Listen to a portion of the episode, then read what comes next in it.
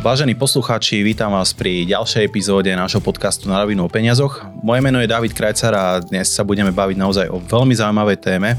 Budeme sa baviť e, o psychológii peňazí a o našom takom emočnom správaní pri správovaní našich osobných financií. A dnes som si pozval naozaj zaujímavého hostia. A tento host je totiž to jeden z mála hostí v našom podcaste, ktorý nie je priamo z finančnej sféry, nie je to finančník na slovo vzatý. Je ním Denis Kovač. Čau David. Ďakujem za pozvanie. Som rád, že si prijal toto pozvanie. Naozaj už sme si riešili toto naše spoločné rande dlhšiu chvíľu. Ak by ste nevedeli, tak eh, Denis je autorom veľmi úspešného podcastu Mozgová atletika. Pred pár minútami som sa dozvedel, že je to aj eh, začínajúci vinár, podnikateľ vo vinárstve, takže naozaj je to multi, multitalentovaný čavo, aby som povedal. Ale čo je veľmi dôležité, že je to človek, ktorý naozaj eh, popularizuje vedu, vnáša naozaj veľmi hodnotné myšlienky na, na náš podcastový trh a dosť e, sa aj zaujímavá naozaj o tú tému peňazí a e, nášho takého, by som povedal, že emočného správania vo vzťahu k peniazom. A to je práve dôvod, prečo som, e, prečo som teba dnes pozval. A budeme sa naozaj baviť o takej tej širokej téme toho nášho, nášho správania vo vzťahu k financiám. Možno ešte by som na začiatok len skúsil sa opýtať teba, ako by si sám seba definoval pri tom správaní vo financiách. Či si naozaj na seba taký možno extrémne prísny, či dodržuje všetky nejaké také základné pravidlá, alebo aj ty u seba niekedy vnímaš naozaj tú takú nedisciplinovanosť vo vzťahu k financiám. Uh, ja by som povedal, že ja som to začal riešiť tak zodpovednejšie tiež relatívne nedávno, poviem tak, že asi dva roky dozadu. Vždy som si samozrejme niečo odkladal, ale nebol som taký, že, že vnímal som svoje spotrebiteľské správanie a vnímal som to, ako vlastne fungujú všetky tieto veci. Ja napríklad hovorím, že, že my sme sa o to začali zaujímať a ja mám mladšieho brata, my spolu vlastne ten podcast robíme. A on je vlastne producentom podcastu, produkuje už nejaké ďalšie podcasty. A on je o 5,5 roka mladší, hej, čiže on má teraz nejakých 23 rokov a on začal investovať a proste o financie sa zaujímať už teraz. A ja hovorím, že aj keď ja mám vyšší príjem a on je ešte študent vysokej školy, tak on je na tom oveľa lepšie, lebo on má náskok 5 rokov predo mnou. Hej? Čiže on už 28 bude mať vybudovaný oveľa väčší finančný majetok a aj to finančné správanie bude na trošku inej úrovni, pretože my v podstate študujeme tie rovnaké zdroje a on vlastne tie, tie podcasty striha, lebo mali sme aj my nejaké rozhovory s finančníkmi, takže on už e, tieto informácie má v 23 rokoch a to ja hovorím stále, že čím skorej človek začne, tak e, tým to je lepšie. Ale, ale hej, no snažím sa teraz akože, ak by som to tak mal povedať, zamýšľať nad tým, že keď idem kúpiť niečo nové, že čo je tá pridaná hodnota za tú sumu, ktorú mám zaplatiť. Poviem taký príklad, že ja mám iPhone a teraz ako každý rok vychádza nejaký nový iPhone a už, už dlhšiu dobu je taký trend, že v podstate je tam nejaký nový, ja neviem, foťák, lepší, lepší software a ma, maličkosti jednoducho. A ja si hovorím, že dobre, že ja teraz si priplatím 500 alebo 600 eur, hej, pretože ak by som ten starý predal, tak to je v podstate to, čo doplatím a za čo tých 500 až 600 eur platím. Hej? Že ja budem mať dobrý pocit z toho nového telefónu týždeň alebo dva, hej, to je ten dopamin, čo sa mi uvoľní, ale potom je to vlastne úplne to isté a ja som vyhodil 500-600 eur za o trošičku lepší foťák a ako veľká je tá pridaná hodnota, alebo ako veľmi to zlepší tú kvalitu toho môjho života.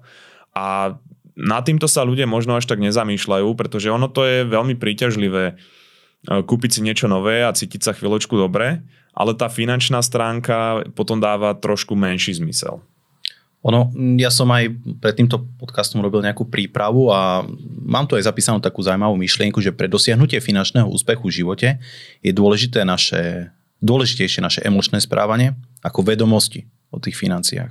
Čím to myslíš, že ty dodávaš do takej roviny, že treba, OK, ja ako profesionálny finančník mám tie vedomosti, o tom finančnom svete, o tom finančnom trhu, ale na to, aby som bol finančne úspešný, je viac dôležité práve to emočné správanie. Práve to, to naše podvedomie, ktoré nám rozkazuje, ako sa správať s tými peniazmi. Čím to myslíš, že je spôsobené? Tak e, my sme Čo sa týka tohoto, taký trošku impulzívny a to vychádza, keď trošku prejdem do tej vedeckej roviny, uh, tak vychádza to z dopamínu, ktoré je to vlastne molekula v našom tele, ktorá nás aj motivuje, ktorá nás uvádza do pohybu a ona sa uvoľňuje pri nejakom pôžitku alebo pri niečom novom. Hej. To znamená, že ja keď idem do obchodu a kúpim si niečo nové, tak mi to uvoľní dopamín. Hej ale potom nastáva prepad, čiže ja sa neradujem z toho celý život, že som si kúpil nové auto, radujem sa z toho chvíľočku a keď sa prepadne tá hladina, základná hladina dopamínu, tak e, to spôsobuje takú v úvodzovkách bolesť a tá bolesť sa prenáša do toho, že chcem viac tej veci, čiže chcem viacej toho uvoľnenia. Čiže to sú tie problémy, keď napríklad niekto si povie, že zarába 1000 eur a že chcel by zarábať 2500 eur. A že bude s tým v pohode. Začne zarábať 2500 eur, upraví sa mu podľa toho ten životný štandard a povie si, že to je málo. Tak začne zarábať 5000 eur a vlastne nikdy nie je dosť. Hej, proste stále to rastie a v tejto oblasti je možno dobré si nastaviť nejaký strop, pretože tiež naháňať sa stále za niečím nie je úplne, um, by som povedal, že návod na šťastný život. Ale ďalšia taká vec je, že ľudia robia veci, na ktoré nie sú pripravení, alebo si to neuvedomujú. Hej? Ja poviem taký príklad, že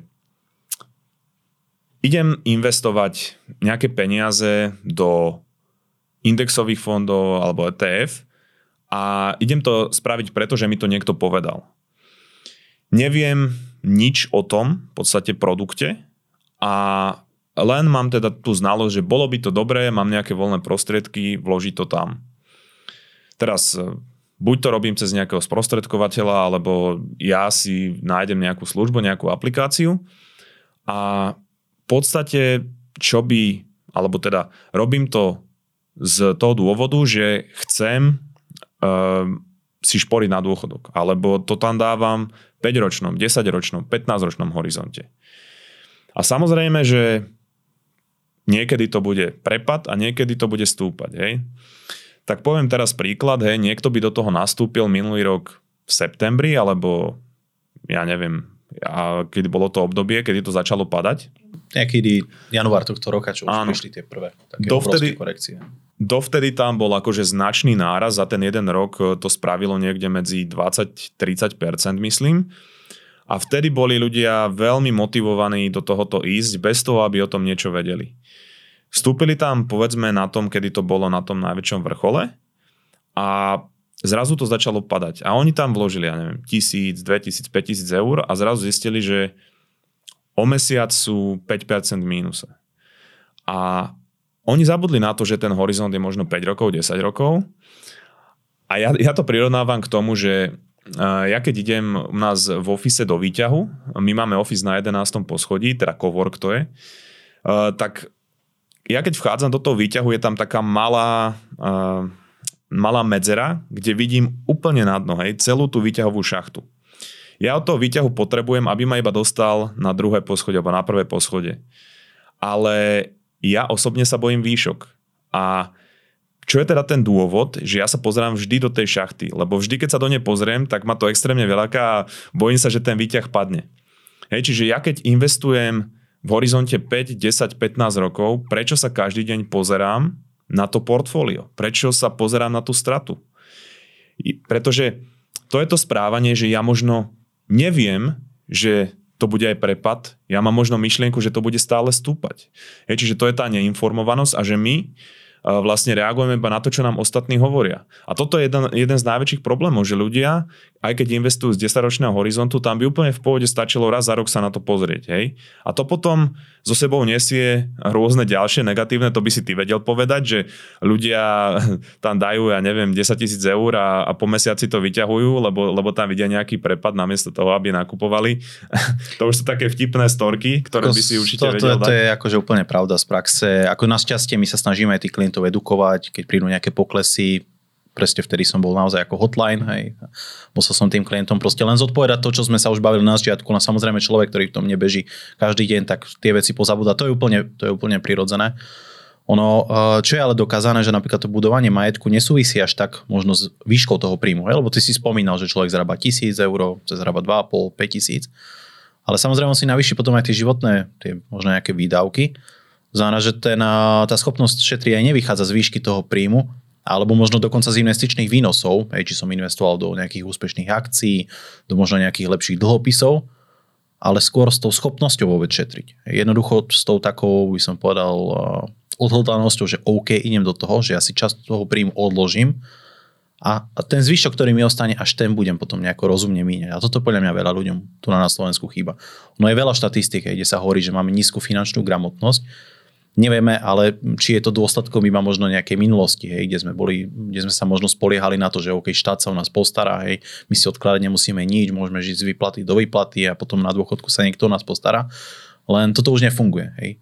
Len teraz možná otázka je, že ako toto zmeniť, hej, ako, ako edukovať naozaj tú verejnosť, hej, že asi jedným podcastom to nezmeníme, hej, na rovinu, keď to mám povedať. Uh, ja, ja tvrdím to, že, že tento mindset je prežitok doby, lebo ešte aj my sme deti komunistov a za, komunistu bol, za komunizmu bol ten mindset, že v podstate štát sa naozaj postará a vlastne boli tam nejaké dôchodky a sociálne istoty, však akože to sa nemôže odoprieť, ale ten mindset pretrval dodnes a my vlastne to bereme aj od svojich rodičov, hej? pretože oni v tom vyrastali. Ja už som v tom nevyrastal, ani, ani ty si v tom nevyrastal, ale rodičia v tom vyrastali a, a vlastne to odovzdávajú aj nám.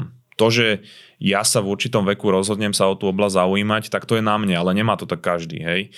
Ja som študoval ekonomickú strednú, ekonomickú výšku a ani na základnej, strednej, ani výške som sa nikde nestretol zo základnej finančnej gramotnosti. Hej, to je jeden z problémov. A teraz akože mm, niekomu poviem, že však aj keby si si mal iba začať odkladať z každej výplaty 20 eur, to je jedno, 50 eur a už teraz e, čo sú moji rovesníci, tak zarábajú toľko, že si vedia odložiť oveľa viac. Hej? E, príde mi vlastne taký argument, že ja si chcem teraz užívať, ale to s tým nemá absolútne nič spoločné. Ja sa pozerám na to tak, že um, ak by sa človek nad tým zamyslel, že dobre, bavím sa s niekým o politike, bavím sa s niekým o tom, akú tu máme situáciu, že nakoľko ten človek verí tej našej vláde. Hej, že dobre, sú ľudia, ktorí veria, sú ľudia, ktorí vôbec neveria, ktorí neustále chcú nejakú zmenu, ale je tá dôvera natoľko vysoká, že na ňu chceš staviť celú svoju budúcnosť. Hej? Keď sa človek pozerá na svoje budúce ja. Lebo aj z tých štatistík vychádza, že keď eh, sa pýtali ľudí, že čo ich donútilo najviac šetriť, tak ani keď použili príklad detí, ani keď použili príklad, eh, ja neviem, nejakej svojej rodiny blízkej alebo tak, ale keď im povedali, že predstavte si svoje budúce aj použili na to nejaký eh, čo to bolo, umelá inteligencia, ktorá ich zostarne a, a videli proste seba starších a, a predstavovali si, že by boli akože chudobní. To najviac funguje. A preto keď ja stavím svoju budúcnosť na štát, hej, čo už teraz akože sú problémy s dôchodkami, pretože um, je menej mladých, ktorí by na nich pracovali. A u nás na Slovensku, alebo teda v Európe, je priemer pôrodnosti 1,3, hej? alebo 1,3 niečo, čo je v podstate, ak to nie je vyššie ako 1,5, tak je tá populácia v, no akože... Vymiera. Áno, vymiera tá populácia. A na Slovensku máme ešte taký problém, že veľa tých mladých odchádza do zahraničia, pretože nemajú tu tú vidinu tej budúcnosti. Čiže povedzme si, že na dôchodku, ja keby som išiel v 65 hej, čiže povedzme si nejakých 35-40 rokov, um, tak to bude ešte horšie, ako to je teraz. A ja sa v tejto, čo nie je akože vôbec um, nedôležitá oblasť v živote, hej, pretože ja keď budem mať 65, tak už nám tie dáta teraz hovoria, že môžem žiť ešte ďalších 20 rokov. Ja sa v tom spolahnem na štát, ktorý už teraz tú situáciu veľmi nezvláda, tak to je veľmi riskantná stávka, z môjho pohľadu aspoň. To je, ako, s týmto úplne súhlasím, my sme už mali aj podcasty vlastne na tému práve napríklad dôchodkových pilierov, kde naozaj akože sa aj tvorcovia legislatívy, ja som tu mal poslanca Národnej rady, sami priznali, že proste ten dôchodkový systém, tak ako je dnes nastavený, nie je udržateľný. To znamená, že tak či tak budeš sa musieť na to pripraviť sám, hej. Či to budeš riešiť opäť o 10, o 15 rokov, raz začať budeš musieť. Čím neskôr, božiaľ, tým horšie.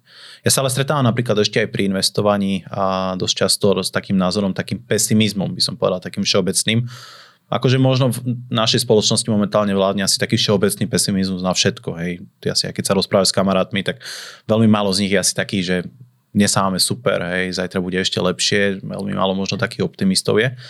Ale ja som vytiahol potom aj takú zaujímavú štatistiku práve z e, knihy Psychológia peňazí, kde, ktorá sa pozrela napríklad na vývoj americkej ekonomiky za 170 rokov. Hej. A keby som dnes išiel s tebou riešiť investovanie, ale začal by som takto, hej, odzadu.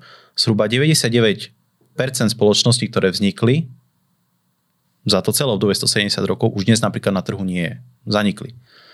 Za to obdobie sme tu mali 33 období recesí, ktorý celkovo trvalo 48 rokov. Trh ceny papiermi klesol minimálne 102 krát, o viac ako 10% proti svojmu maximu a akcie napríklad stratili za to obdobie jednu tretinu svojej hodnoty až 12 krát. Dnes napríklad máme vysokú mieru inflácie, ktorá napríklad historicky presiahla 7% počas viac ako 20 rokov dokopy. To sú všetko akože že brutálne zlé čísla, hej, samozrejme, ktoré, ktoré vyzdvihujú možno taký ten pesimizmus. Ale napriek tomu sa za 170 rokov zdvihol na životný štandard o viac ako 20 násobne. Aj napriek tomu je väčšina ľudí nastavený, keď sa bavíme o nejakom dlhodobom investovaní, skôr na tej vlne toho pesimizmu. A z čoho myslíš, že toto vychádza potom, ten pesimizmus? Tak ako momentálne ľudia ťažko podľa mňa znášajú tú infláciu, pretože v podstate dlho tu nebolo také obdobie. Áno, z tých štatistik vychádza, že vlastne na začiatku milénia na Slovensku bola inflácia okolo 8-7% a potom sa to pohybovalo niekde okolo 3-4, čo je akože taká prirodzená miera. Áno ale momentálne je to veľmi citeľné aj z toho dôvodu, že tá inflácia sa dosť ako zväčšuje a tie výplaty ľudí úmerne nerastú, hej, úmerne s tou infláciou. Ale je dôležité si uvedomiť, že tá inflácia taká vysoká nebude navždy. Hej. Akože z historického hľadiska, aj, aj proste keď boli vojny, vždy sa to potom nejako skorigovalo. Mm, máme na to systémy, ktoré to korigujú. A ono vlastne iné je reagovať na infláciu, kde je kde toľko ľudí ne, nežije na uh, hranici toho, tej minimálnej mzdy. Hej? Pretože ak ja mám domácnosť, kedy mám fakt, že tie peniaze vypočítané na to, že ja zaplatím proste nejaké energie, zaplatím a neviem čo všetko, nakúpim proste pre deti a tak, a teraz uh, tie ceny rastú, dosť výrazne rastú, mne sa výplata nemení, tak to je potom problém. Hej? A tu sa potom dostávame k tomu, že, že čo sú tie nástroje, ktoré by ľudí mohli ukludňovať. Hej? Um, to je to, čo vy určite hovoríte stále a to je, že mať vybudovanú nejakú tú krátkodobú rezervu. Samozrejme, um, povedzme si na rovinu, koľko domácností na Slovensku to má. Niektoré domácnosti sú také, že pokazí sa práčka a jednoducho tie ľudia si musia požičať, lebo nemajú peniaze ani na to si ju v podstate opraviť alebo, alebo kúpiť novú. A toto sú, toto sú také veci, že, že veľmi sa mi páči to, čo robíte vy, že vzdelávate v tejto oblasti, pretože už iba tá vedomosť uh, tých ľudí dokáže upokojovať. Hej možno ani ľudia nevedia, že, že tá inflácia nemôže rast do nekonečna. A, a to sú veci, ktoré nie sú také prístupné verejnosti. Hej? Oni, oni pocitujú iba tie, tie dôsledky. A my evolučne sme nastavení viacej pesimisticky, pretože my sme predkovia tých eh, ľudí, ktorí neboli takí, že OK, počuli nejaký šuchot v noci alebo nejaký hluk a povedali si, že OK, to, to nebude nič. My sme tí, ktorí si povedali, že OK, že čo ak to je predátor, hej, a išli sa pozrieť, bol tu predátor, tak proste museli, ja neviem, to nejako vyriešiť. Čiže my sme predkovia tých, ktorí viacej pesimisticky uvažovali, pretože to je z hľadiska prežitia výhodnejšia stratégia. No lenže my teraz žijeme v dobe, kedy nám až tak nejde o život a prenášame si to do tých každodenných vecí. Čiže my, ak teraz máme pocit, že všetko je na nič a na Ukrajine je vojna, vojna a uh, je taká akože povedzme ceny všade rastú a tak ďalej, tak máme pocit, že to bude trvať navždy. Hej? To, to je taký pocit, kedy aj na tej molekulár, molekulárnej úrovni, keď proste sa cítime na prd, keď máme zlú náladu, tak e, my nevidíme to svetlo na konci tunela. My máme pocit, že, že to bude na prd navždy. A na to sú aj také stratégie, kedy človek jednoducho um, si to musí uvedomiť a už iba vedomosť toho, že to tak je, tomu človeku hovorí, že OK, mám teraz naprd náladu, alebo teraz je naprd doba, ale nebude to tak navždy. Všetko je ako horská dráha, hore-dole. Ani naša nálada nemôže byť vždy perfektná, ani finančný trh nemôže byť vždy perfektný, ani tá kariéra, vývoj kariéry, proste čokoľvek, čo človek robí ako horská dráha a keď si toto človek uvedomí, tak si povie OK, tak teraz je náprd doba, musím si viacej ušetriť, nemôžem tak rozhadzovať, um, budem si budovať silnejšiu krátkodobú finančnú rezervu a nejako to obdobie dám. Proste um, to, sú, to sú úplne také základné veci.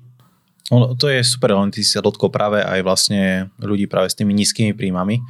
Ja si pomôžem jednou takou štatistikou. Bohužiaľ zase je z USA, lebo nemáme tu na Slovensku takéto štatistiky. A nechcem teraz povedať, že nás sponzoruje Šoroš. Ale tie americké domácnosti s najnižším príjmom minú priemerne ročne napríklad na stavkovanie na loto nejakých 412 dolarov ročne. Hej. To na Slovensku sa to blíži vlastne možno fakt nejakej takej minimálnej mzde. To je akože si myslím, že dosť brutálne číslo. No zároveň uh, 40% Američanov v prípade núdze nedá dokopy ani 400 dolárov hotovosti.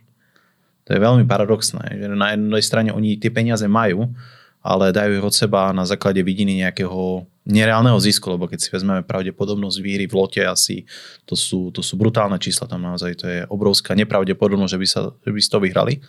Áno, ale treba povedať, že tí ľudia to robia práve preto, že oni si myslia, že nedokážu zabezpečiť žiadnu budúcnosť pre tie svoje deti a, a dávajú aspoň krátkodobo takéto, akože kúpujú si to loto alebo No, u nás fičí aj stavkovanie, aj, aj proste automaty a podobne, ale e, tí ľudia nepremýšľajú tak, že ja to môžem teraz investovať a za 20-30 rokov zloženým úročením môžem niečo tým svojim deťom odovzdať, pretože a ono toto je taká zaujímavá teória, že e, títo ľudia, ktorí žijú na tej hranici a v úvodzovkách živoria, jednoducho nemajú kapacitu na to si hľadať informácie o takomto investovaní, pretože je to, hovorí sa tomu nejaká, že maslová mm, pyramída potrieb, že oni sa v prvom rade sústredia na to, aby priniesli nejaké jedlo domov, aby zabezpečili tú rodinu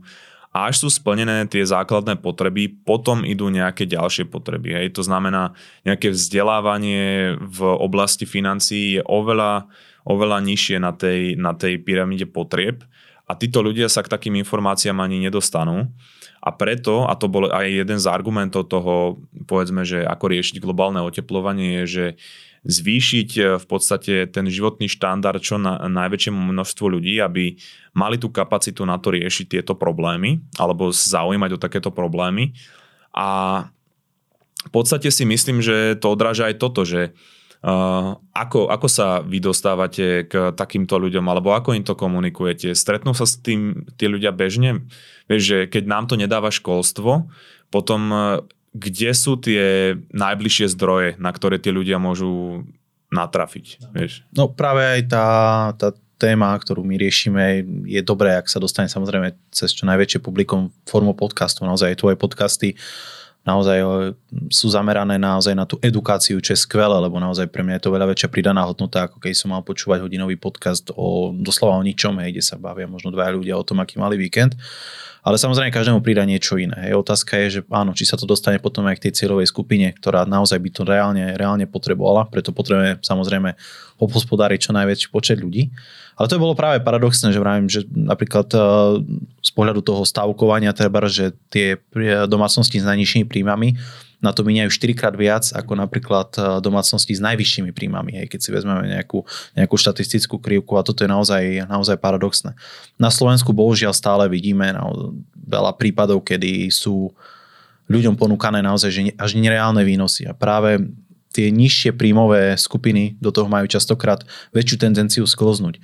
Keď sú im ponúkané výnosy na úrovni 40-50% PA, proste to sú naozaj že nezrealizovateľné výnosy podarí sa to možno raz za dekádu, za možno štvrťstoročie, ale nepodarí sa to určite kopírovať každý rok. Aj napriek tomu je stále veľké percento ľudí, ktorí skloznú do niečoho takého s vidinou toho, že OK, vložím 100 eur a mne sa z toho urobí za, za mesiac 200. No, bohužiaľ niečo asi také reálne a duplikovateľné nie je.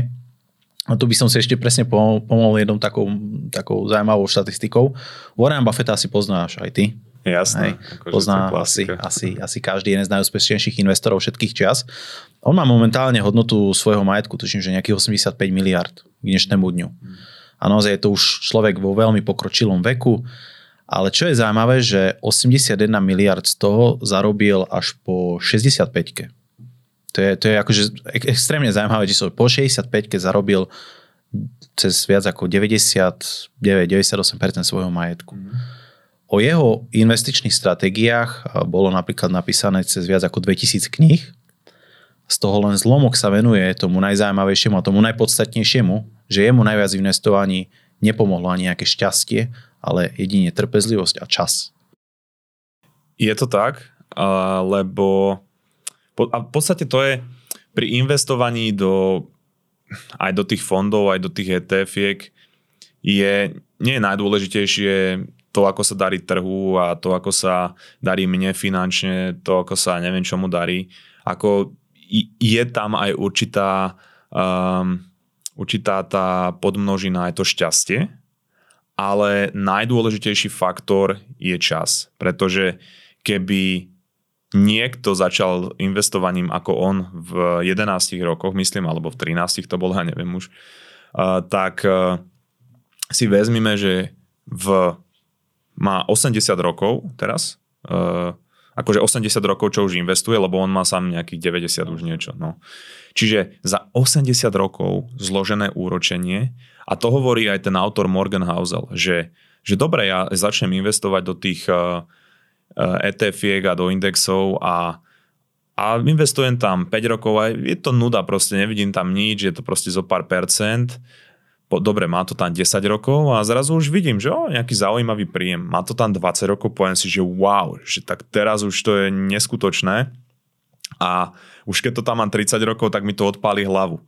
A preto ja hovorím, že je najlepšie začať čo najskôr, preto aj vyzdvihujem svojho brata za to, že, že má náskok, ale počul som na to takú peknú metaforu, že, že ak si predstavíme nejaké jazierko, hej, že niekto má doma vybudované jazierko, proste umelo vybudované a sú tam nejaké ryby a, a v tom jazierku a, sa chytá nejaká pleseň. Hej? A tá pleseň sa šíri tak, že každý deň sa zdvojnásobí. A celé to jazierko je pohltené tou plesňou za 30 dní a teraz, keď e, sa človek nad tým zamyslí a spýta sa, že dobre, že a kedy bolo to jazierko zahltené plesňou e, na 50%, tak e, tá odpoveď je 29. deň, čiže predposledný deň. A toto je taká pekná metafora na to zložené úročenie. Čiže to je aj to, o čom sme sa bavili, že, že ja keď si idem šetriť na dôchodok a mám možno 25, 30, ale aj, aj 40 rokov, tak dám tam te, tie peniaze a nepozerám sa na to. Pretože uh, jedna vec je veriť celému tomu systému a tomu, že, že my už máme proste niekoľko dekád uh, dát na to, aby sme videli, že, že tie fondy a indexy fungujú priemere nejaký koľko, 8-9% ročne. No, napríklad akcie veľkých amerických spoločností zarábajú priemere 11,5%. No. Hej, samozrejme, nerátame do toho ešte infláciu. Ak by sme to očistili o tú priemernú infláciu, tak sme presne na úrovni okolo tých 8%. 8%. No a dobre, tak vieme, že sa na toto môžeme spolahnúť.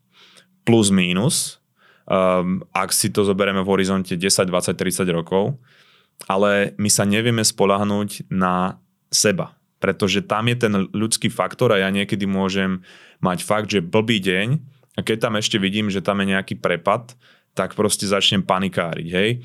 A preto sa aj s týmto spomína oveľa častejšie, že by takéto osobné financie robila umelá inteligencia, čo je za mňa veľmi zaujímavé, pretože odtiaľ sa potom vyberie ten ľudský faktor, hej, že že ja teraz panikárim a idem všetko vybrať alebo kúpiť nejaké iné akcie.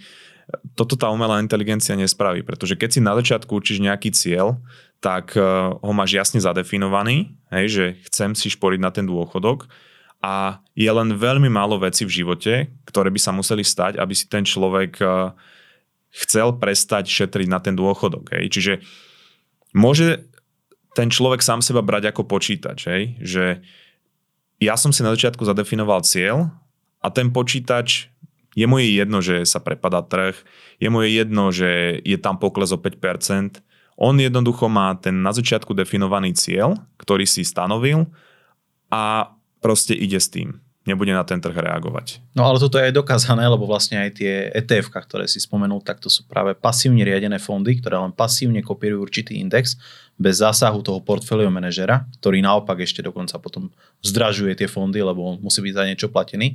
A to sú práve napríklad fondy predávané cez banky.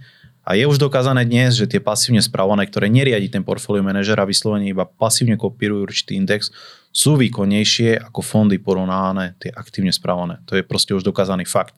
Hej, práve to emočné správanie spôsobuje tú nižšiu ziskovosť tých fondov. Samozrejme, sú výnimky, hej, ale naozaj to je také, že by som povedal, že promile, ktoré naozaj, keď ide bežný človek na ten trh, tak práve pre ňo to pasívne investovanie je práve tá najvhodnejšia voľba. Ale potom je tu na druhej strane ešte ten človek, ktorý má k dispozícii práve tú aplikáciu a možnosť výberu na druhý deň, tak naozaj potom tam je už ten druhý faktor, hej, ktorý my neovplyvníme.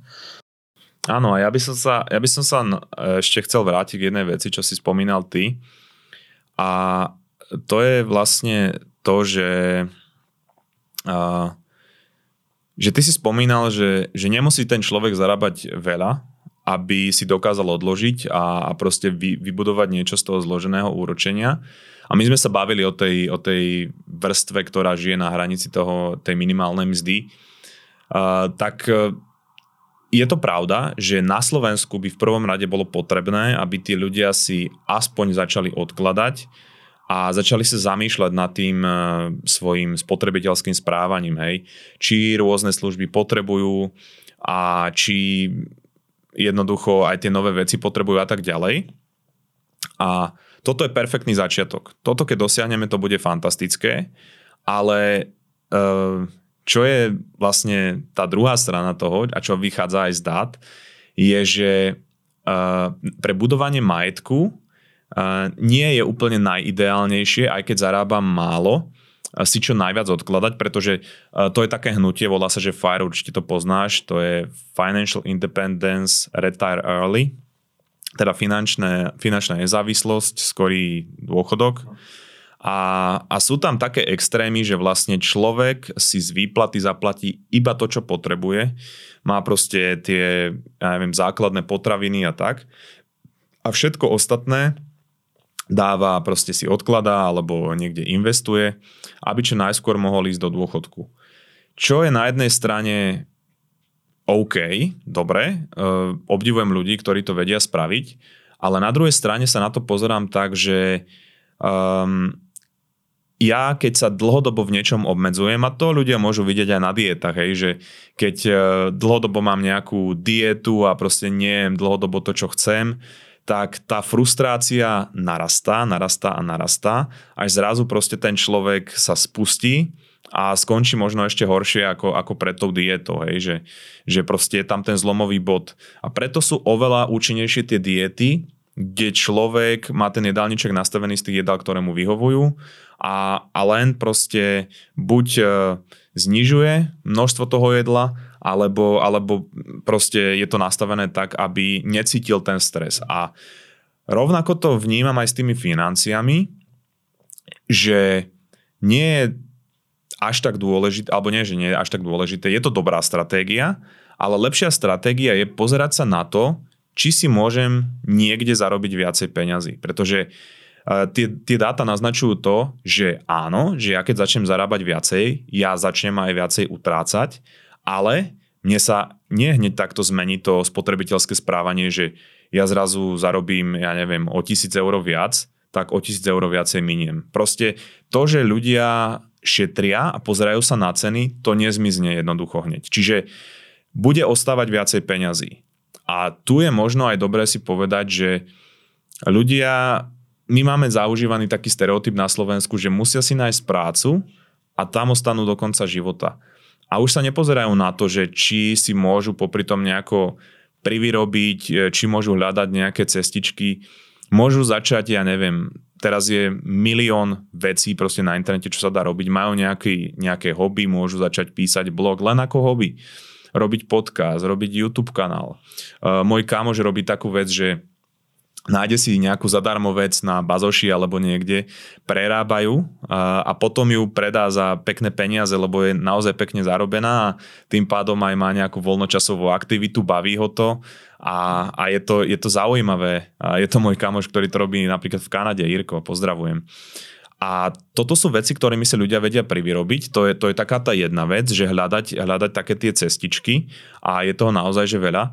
A potom tá druhá vec, je, že um, aj keď napríklad možno uh, nemám nejaký spôsob, ako si privyrobiť, tak je niečo, čomu sa hovorí, že halo efekt a to je, že ak uh, mňa ľudia vnímajú pozitívne, to znamená, že, že myslia si o mne, že som zaujímavý človek, tak oni si budú myslieť, že som kompetentný v rôznych iných oblastiach, aj keď uh, nemajú tú informáciu. Hej?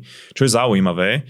A preto sa stáva to, že ak sú proste nejakí investori alebo idú spraviť nejaký biznis a majú dobrého kamoša, ktorý povedzme akože ho poznajú dlhšie a majú o ňom dobrú mienku, tak povedia, poď do toho so mnou, ja si myslím, že v tom budeš dobrý.